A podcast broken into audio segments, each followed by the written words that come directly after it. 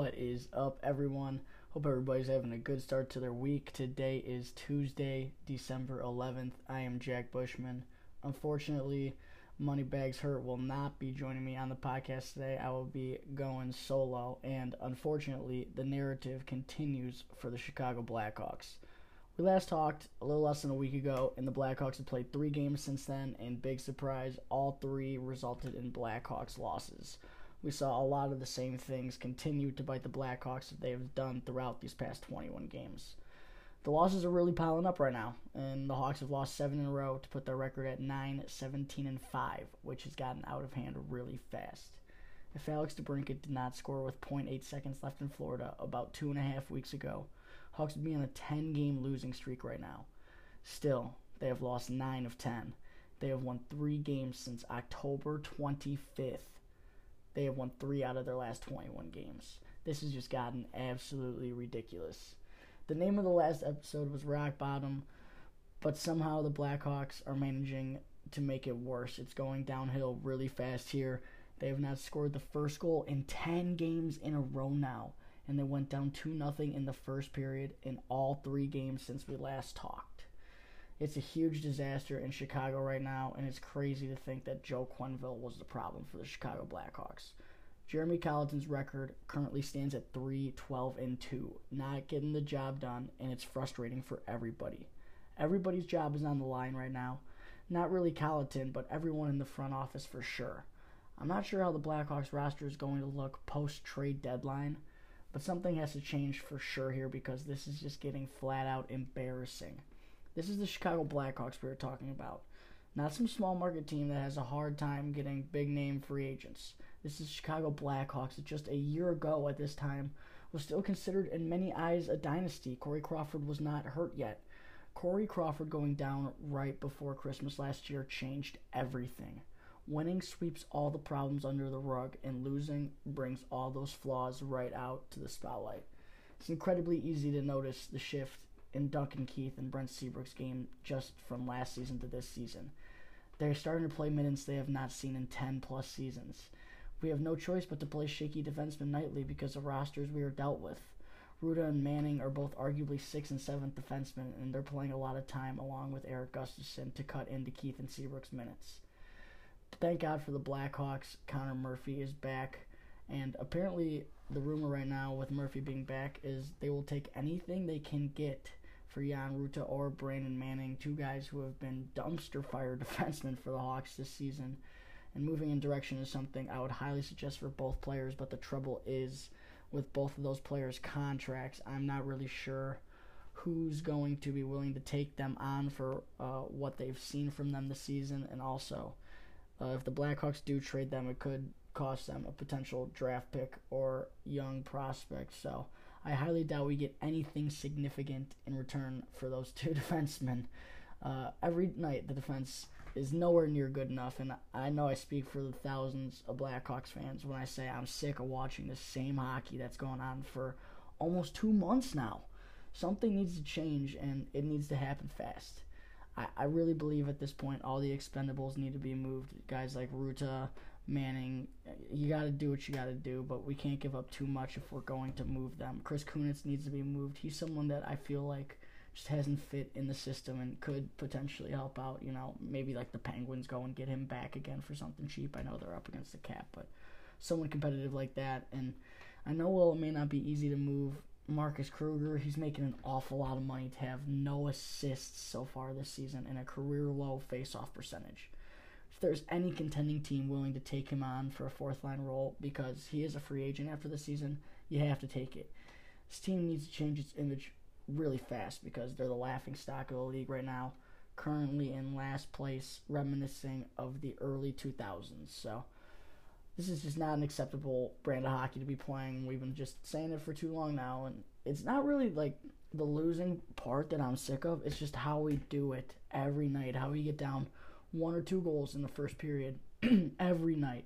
How the defense allows the opponents to walk to the slot with ease and stuff home easy rebounds every night, and how we just can never seem to take advantage of momentum and strike when we need it the most on the power play every single night. And we saw it in all three of these games this past week. So now, taking a look back to last Wednesday and Thursday, the Hawks had tough back to back games on the road against Anaheim and Las Vegas.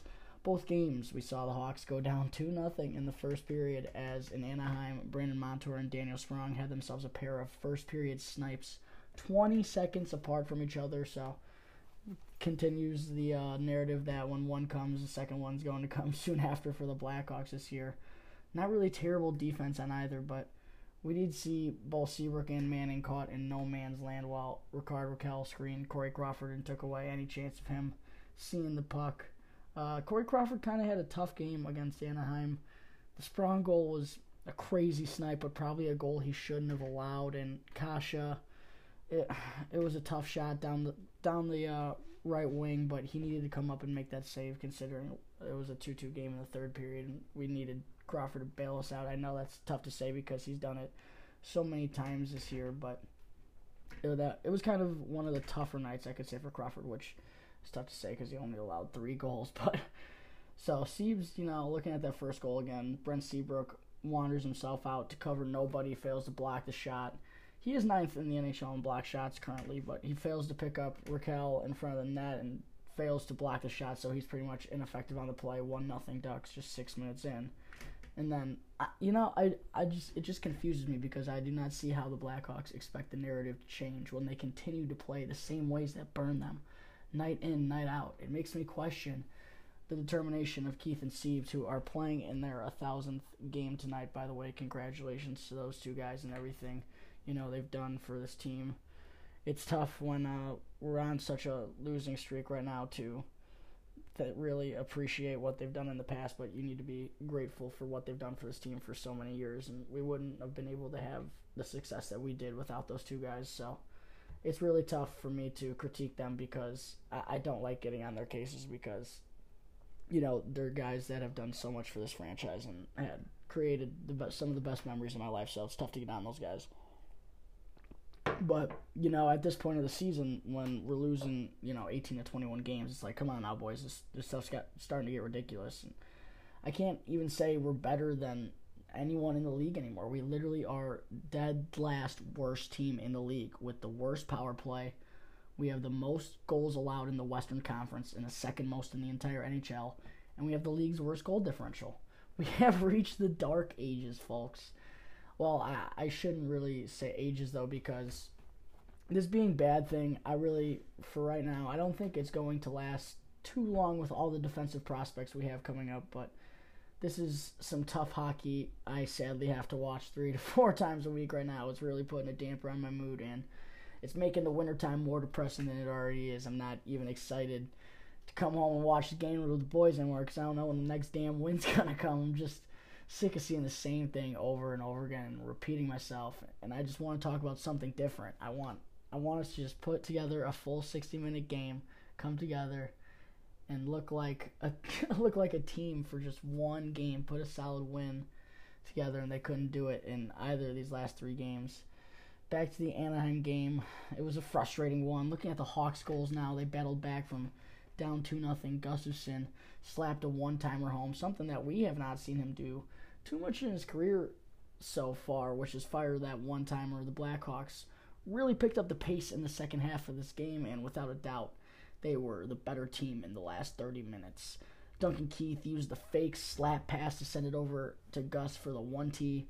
Uh, let me tell you, the Duncan Keith fake slap pass has fooled no one this year. The dude has zero goals, and I swear to God, every shot he shoots gets blocked. But somehow this one worked here, and it was a beautiful pass to give the offense some confidence. And we saw the Hawks jump on the Ducks after this, and they were actually able to tie it up with just 27.7 seconds left before the end of the second period when Jonathan Toews made a great hustle play, two on two into the zone to tap a loose puck over to DeBrincat. DeBrincat knocks the puck out of midair and puts it into the net so quickly for his 11th goal of the season. The Blackhawks really had their opportunities in this one, uh, but were unable to take advantage of the chances but while the Ducks did, Anaheim really got some luck. The Blackhawks had four posts in this game. Brandon Saad, of course, had one of those, which was even more annoying considering all the circumstances coming into the game, how much the offense has struggled, all the losing. Hawks could have had six goals, but instead they got two. Ondrej Kase scored early in the third. As I said, it was a tough goal, but really Brandon Manning was caught way out of position to allow Kase a ridiculous amount of open ice down the right wing, and he buried it up over Crawford's shoulder. Don't even want to get into Manning that much yet because he has some more plays coming up that I'm going to break down. But the takeaway from this game was Blackhawks uh, did not finish their flurry of chances they had all night. The power play was 0 for 3. Uh, we didn't capitalize, and they they did. That simple. It just was not the Hawks' night on this one. Unlucky hitting the post, but they had to put their head down and battle back. Tough game in Vegas the next night, and it did not go well again in the first period. The back end of the back to back, Reilly Smith scored a power play goal a minute and a half into the game as once again our boy Brandon Manning nowhere to be found. If you go back and look at this goal, Manning's up at the blue line where the forward defends, uh, especially on the penalty kill. He has absolutely no reason being caught up that high. And this is the for sure third time I've noticed Brandon Manning on the penalty kill giving the opposition numbers in front of his goalie. When you're already down 5 on 4, you cannot avoid to take yourself out of the play, and Manning did that against Vegas. He also did it on the Elias Lindholm goal on December 2nd versus Calgary. If you want to go back and look at that goal, he literally does the same exact thing he did here. And then way back earlier in the season when the Blackhawks played the Blues, Braden Schenn had a turnover and scored his second goal of the game to tie it up at 2-2 and Manning was caught way out of position, caught up way too high on the penalty kill again. And these are just the type of plays you cannot have. Brandon Manning continues to make them cannot possibly continue to be in the lineup every night as he is a minus 13 in 25 games, which is one goal, two assists, just 22 shots on goal this season in 25 games. So it's clearly not looking like a fit so far. I know some growing pains coming into a new system, but it's just like every night he continuously makes bad plays, and it kind of sucks because he's paired with Seabrook, who really hasn't looked all that good either. So that's kind of a disaster pairing no matter where you're putting Brandon Manning. But I cannot wait till Gustav Forsling gets back and we can sit both Rutta and Manning. And most likely Rutta will probably be cleared for waivers, I would like to think. Manning has that two year contract, Rutta just has the one. Um, but yes, uh, Brandon Manning continues to just not be a fit for this team. We got it. We got to get get rid of him, get rid of his contract if it's possible, take anything that they can get, like they said. I don't like the sounds of that. It's probably not going to be anything significant if we do get rid of him, but it's just not looking good early, and we cannot afford to be playing that kind of defense every night. And then uh, shortly after Smith making it one nothing, just six minutes later, Deryk Engelland made it two nothing. His first goal of the season. We saw a visibly upset Corey Crawford slamming his stick to the ground after that goal. And I feel for Corey, but probably not even close to what he feels. But I could imagine having to face 35 plus shots a night during a two month losing skid. But the Blackhawks battled for Corey Thursday night against Vegas. Jonathan Toews scores 13th of the season from a bad angle after a nice John Hayden forecheck. And then later on in the period, Dylan Strome struck for his seventh of the year and third as a Chicago Blackhawk. This one also came from a bad angle after Patrick Kane missed the net on a shot. The bad luck that cost the Hawks just 24 hours prior ended up kind of being on their side for at least one period as the Hawks scored two fortunate goals, although they were applying a lot of pressure in the second once again after going down 2 0 for the second time in two nights. This time, the Hawks took their first lead in forever as Artem Anisimov continued his red hot play by creating a turnover and pulling to his backhand, beating Marc Andre Fleury. His sixth goal of the season, Anisimov almost jumped through the glass as I almost jumped high enough for my head to go through the ceiling as I thought the Hawks had finally gotten over the hump. I thought this was this was it. This was the lead we're going to hold on to. Come back 3-2. We finally have a lead. We got to hold on. Oh boy, was I wrong. what came next was some of the toughest 12 seconds in a hockey game I've ever had to watch. Just 41 seconds after Artem Anisimov took the lead for the Blackhawks, Jonathan Marchessault walks into the zone after a great pass by Reilly Smith and goes upstairs to tie it at 3 3. And 12 seconds after Marchessault does that, Alex Tuch sealed the deal for the Vegas Golden Knights by completely deflating the Chicago Blackhawks and all the Blackhawks fans around the world. None of it would have been possible without Brent Seabrook, though. This play really sums up Brent Seabrook's season. If you go back and look at this play, Seabrook takes the faceoff from center ice, walks it back into our defensive zone instead of dumping it into the offensive zone, whiffs on an easy forehand pass, which is the second time he's done that in four games. He had that terrible turnover against Nashville and then continues to get walked by Alex Tuch, fails to back check, Chuck, back check Tuch, and gets bodied out of position. Tuch puts home the rebound to score the game winner. How bad has Brent Seabrook been lately? And oh man, it kills me to say, but let me tell you, he's minus seven on the season now, minus five in his past three games. And this is the one that stood out to me really, really, uh, it stood out to me a lot. Uh, he has had a positive plus minus just once in his last 15 games. And this guy has to play 20 minutes a night. That's bad news Bears. Brent Seabrook is the definition of a liability right now. He's a fifth, sixth D man at best, and he's playing 20 plus minutes a night. Thank God Connor Murphy returned Sunday night against Montreal. Uh, he didn't really give Seabs rest in that game because they were easing Murphy back in the lineup. Murphy only played 16 minutes, but he's going to be a 20 minute defender, I assure, as well, to take some minutes off of those top guys. Uh, unfortunately, Murphy's return has to come while Gustav Forsling is currently out with that shoulder injury. He is only day to day, though, so we're not really sure when he's going to return, but it could be uh, any day now. But while he is out, that means Brandon Manning or Jan Rutta still have to play. Gustav Forsling is considered day to day. So the interesting uh, roster move will be made once he returns. The likely move is for Alexandre Fortin to go back to Rockford, but with eight defensemen for the Hawks with Murphy and Forsling, I am not so sure. We'll just have to wait and see what happens until uh, Gustav Forsling is able to come back. So Connor Murphy returns Sunday for Chicago at home against Montreal, and unfortunately that led to no changes.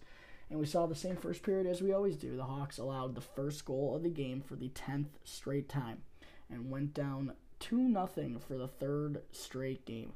Two goals in a minute 30 came as no surprise, it seems. Once the Blackhawks allow one, they're bound to allow a second shortly after. Uh, top guys for Montreal, Max Domi and Shea Weber struck early the Hawks were able to score the game's third and fourth goals for the third straight game in a row, though, as Patrick Kane scored both of them. His first came on the power play with under a minute left in the first, and it was the Blackhawks' second power play goal since November 18th. That's almost a month ago. And their first actual goal from the setup in God knows how long.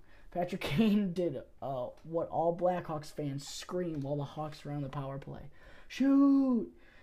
Every night. Blackhawks need to start putting the puck on net more with screens. Kane snapped off that beautiful wrister that beat Price. Price was not able to see the shot because of the great screen from John Hayden. And Hayden received some power play time in this one, and it should not come as a surprise because he has really been slotted up and down all four lines all season long.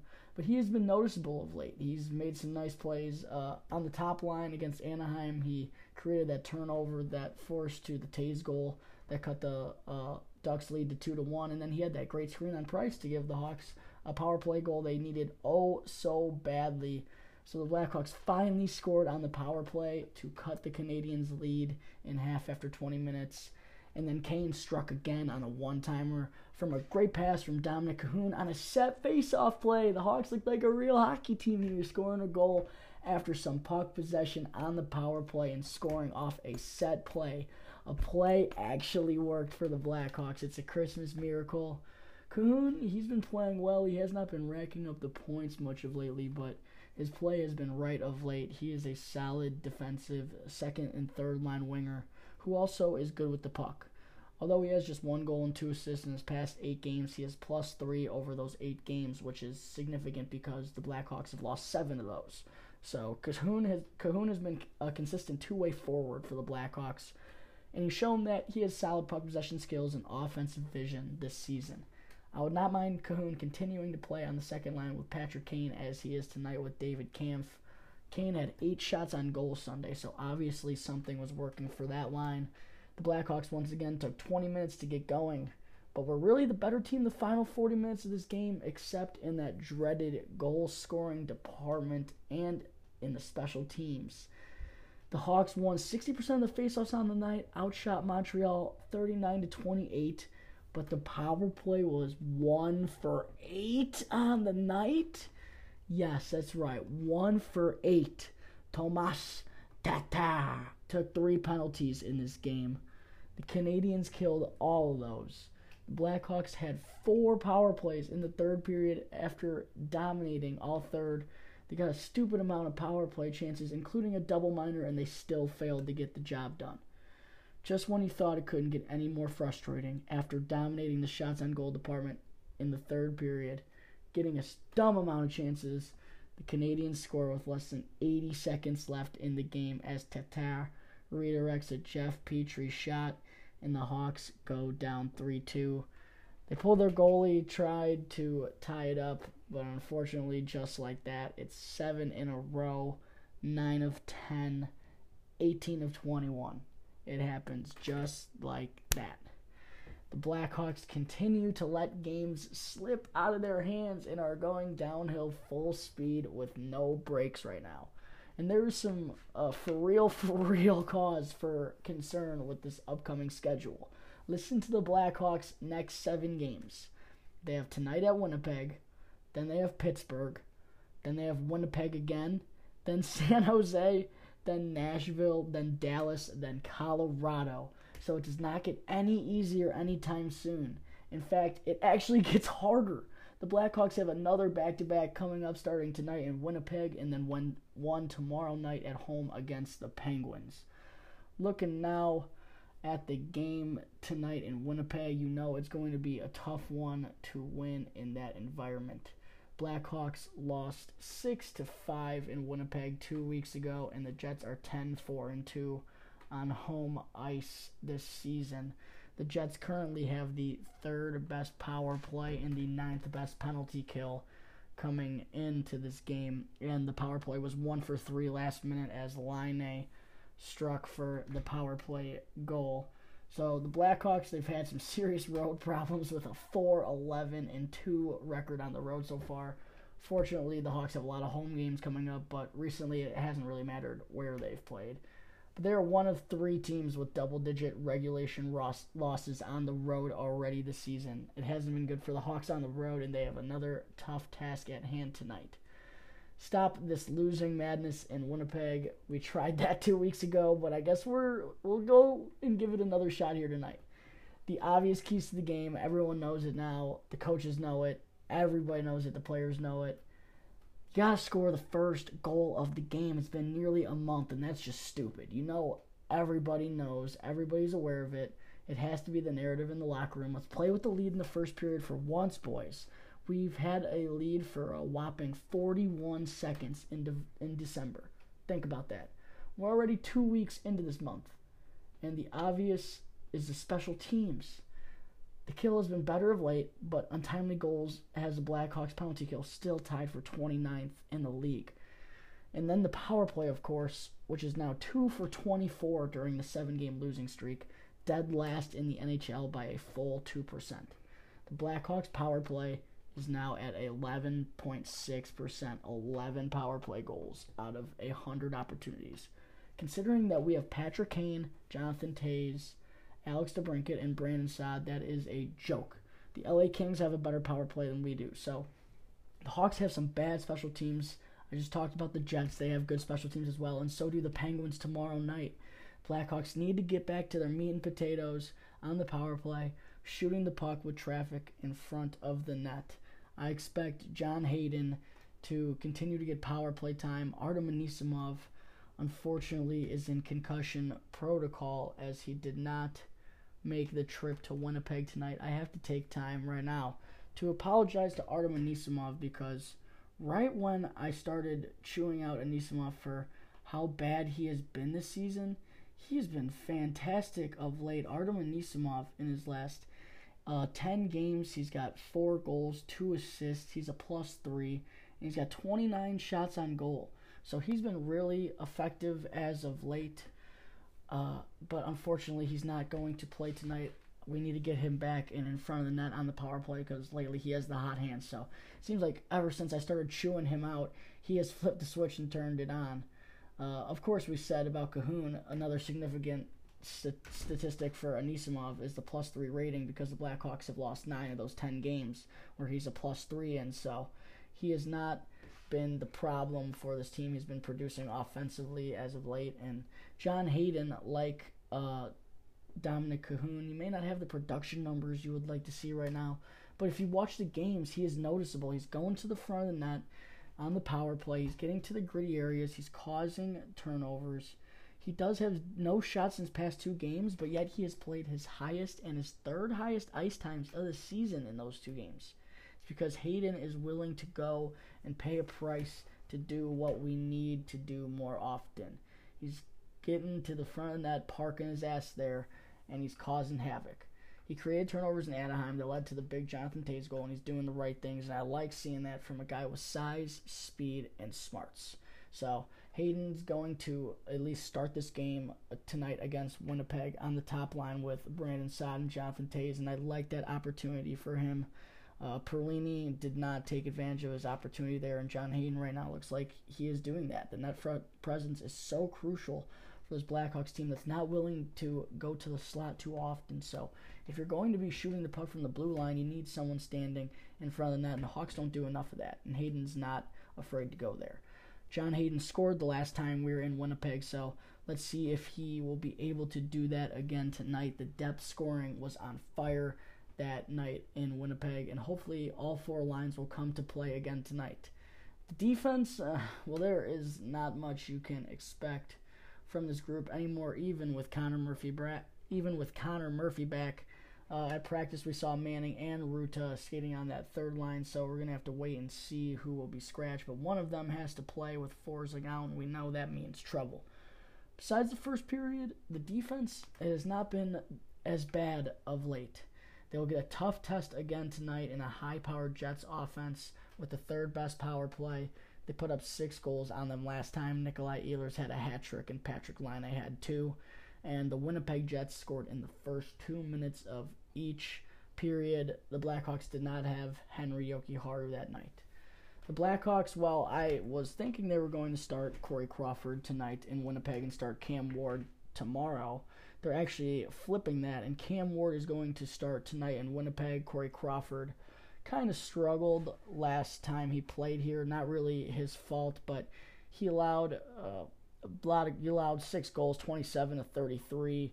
Uh, Connor Hellebuyck's expected to start for the Jets tonight. He was 20.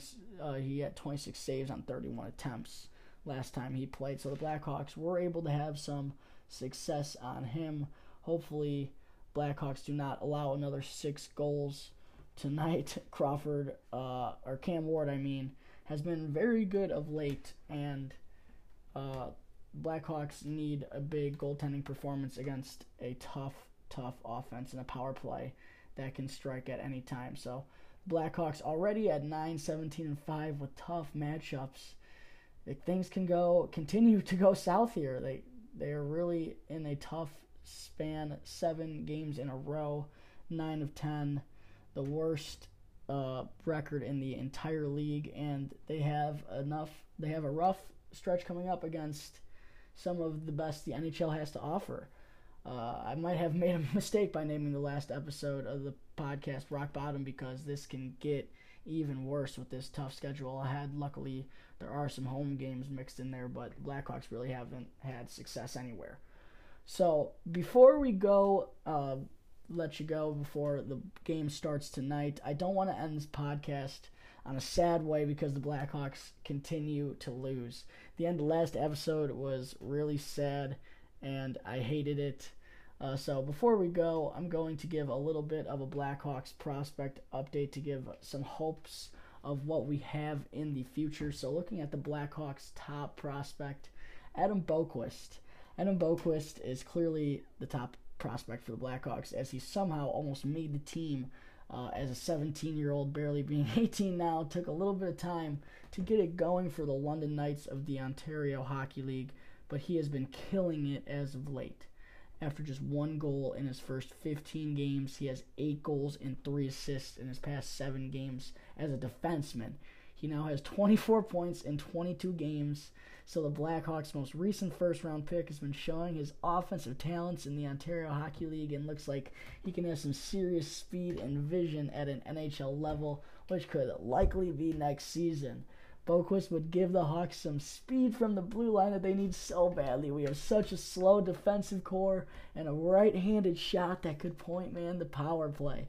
Those are two of the biggest weaknesses that the Chicago Blackhawks currently have. Looking at the Blackhawks' uh, second best prospect, Nicolas Beaudin. Beaudin was the second defenseman the Hawks took in the first round last draft after Boqvist. Uh, he's also a shorter, speedy defenseman with offense to his game. He is a lefty. Through 21 games for Drummondville of the Quebec Major Junior Hockey League, he has 5 goals and 20 assists in 21 games. He's currently on an 8 game point streak as well, with 13 points during the streak. This is Beaudin's third year in the Quebec Major Junior Hockey League and could be making the jump to the NHL or Rockford next year along with Adam Boqvist. Nicolas Beaudin's looked really good. Uh, he's in his third year in that league and he's produced every year he's been there for Drummondville. Hopefully, uh, he'll have a good prospect camp, continue to produce through the season, and who knows, maybe we could see him with the team next year. Uh, Rockford stint would likely be uh, in his future before making the team, but you know, with this defense, who knows? And looking at another defenseman, Ian Mitchell, a 2017 second round pick by the Chicago Blackhawks. Mitchell is another defensive prospect with a ton of offensive potential. He's in his second year of college hockey at the University of Denver, and he has two goals and nine assists in the first 14 games of the season. He scored just two goals in 41 games all last season, so it's nice to see him having two goals early on. He scored a beautiful one timer from the blue line for Denver's power play a couple weeks ago. I retweeted those highlights. Uh, made me crave over that powerful right handed shot that we need really badly. Mitchell and Boqvist are without a doubt slotted to be the right handed defensemen of the future. Mitchell's shot and offensive awareness could land him uh, in Rockford or for the Blackhawks. Could be for both at next season. He's also just 19 years old, so a lot of young defensive talent coming up for Chicago. So that's why I say it really might not be the dark ages. There you have it. The Blackhawks top 3 prospects are all playing well for their respective teams. They're all young studs. They're 19 and 18. And with the Blackhawks struggling, it's good to see that the future Blackhawk Blue Liners are, you know, really showing their talents at their respected levels. Hopefully, they continue to improve their games. And while we all know they have the offensive upside, we need them to also be solid defensive zone defenders one day. They are the future of this blue line and this team, and they still are really young, but they are crucial to the shape of this team for five, ten years down the road. I'm excited that next year there is that possibility that all three of these guys could be at the NHL level at some point. So, see, it's not all negative, Blackhawks fans. While the defense may be the worst in the league right now, it will not, and it will not be in years to come. We still may be more blessed than we know. Most franchises take a few years at the bottom to rebuild themselves as contenders. We saw that this Blackhawks team can win games earlier this season, while that was a long time ago. I still believe that if we have a decent defense, we could be near 500 competing for a playoff spot. I really think we could be back to where we want next season. Even if the defense just improves a little bit, I think we can have a team good enough to compete for a playoff spot. I'm not saying Stanley Cup contenders, but a competitive lineup which we are con- currently not seeing hopefully things go better the next two nights uh, tonight in Winnipeg tomorrow back at home against the Pittsburgh Penguins. They are both going to be tough games, that's for sure. So we'll just have to wait and see if the losing streak ends as usual. Hopefully, the Blackhawks are able to get some great play from their top guys that they've gotten from late. Patrick Kane and Jonathan Toews have both been awesome. Kane has two goals and five assists uh, seven points in the seven game losing streak with 23 shots on goal. So he's given it, his all with, you know, pretty much creating every offensive opportunity the Hawks get. Jonathan Toews has two goals and two assists and 14 shots over the seven game losing streak, but his effort has clearly been there, and hopefully uh, these guys can continue to play well, and hopefully it'll come in a win on the road tonight against Winnipeg. I think that's about all I have for this episode of Talking Hockey. Thank you to everyone listening. As always, I appreciate it so much, and hopefully the Blackhawks, hopefully can get back to their winning ways. I want the losing streak to end tonight at 7. Uh, 18 of 21 just sounds disgusting. So, uh, I really want a win so we can have some better conversation, not have to talk about defensive zone breakdowns from guys night in, night out. So make sure to follow the Twitter account at Talk Hockey for all Blackhawks news and live tweeting of every Blackhawks game. Please follow the account, guys. You'll not be disappointed. Thank you again, everyone. It has been a lot of fun. We will be bringing you another episode this Thursday or Friday after this back to back for the Chicago Blackhawks. So make sure to stay tuned. Until next time, make our defense great again. Peace.